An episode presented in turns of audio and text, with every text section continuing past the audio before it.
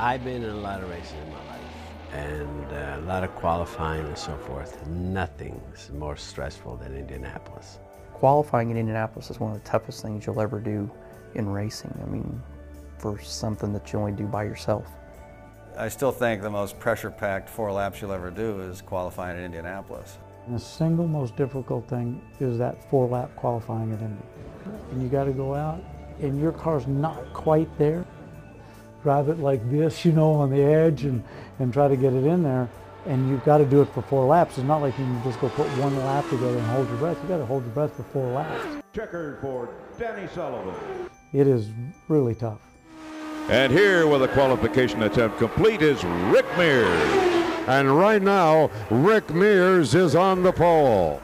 Being able to sit on the pole six times, you know, and start on the front row 11 times, uh, that helped. That consistency is what helped my success. It's the most demanding on one hand, but, but the most fun on the other because of being demanding and because of the challenge. That's what makes it very satisfying to, to be able to accomplish that.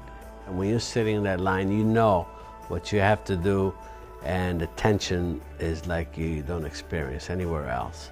And when you're in that car, uh, you're earning your keep. I can uh, trust me about that.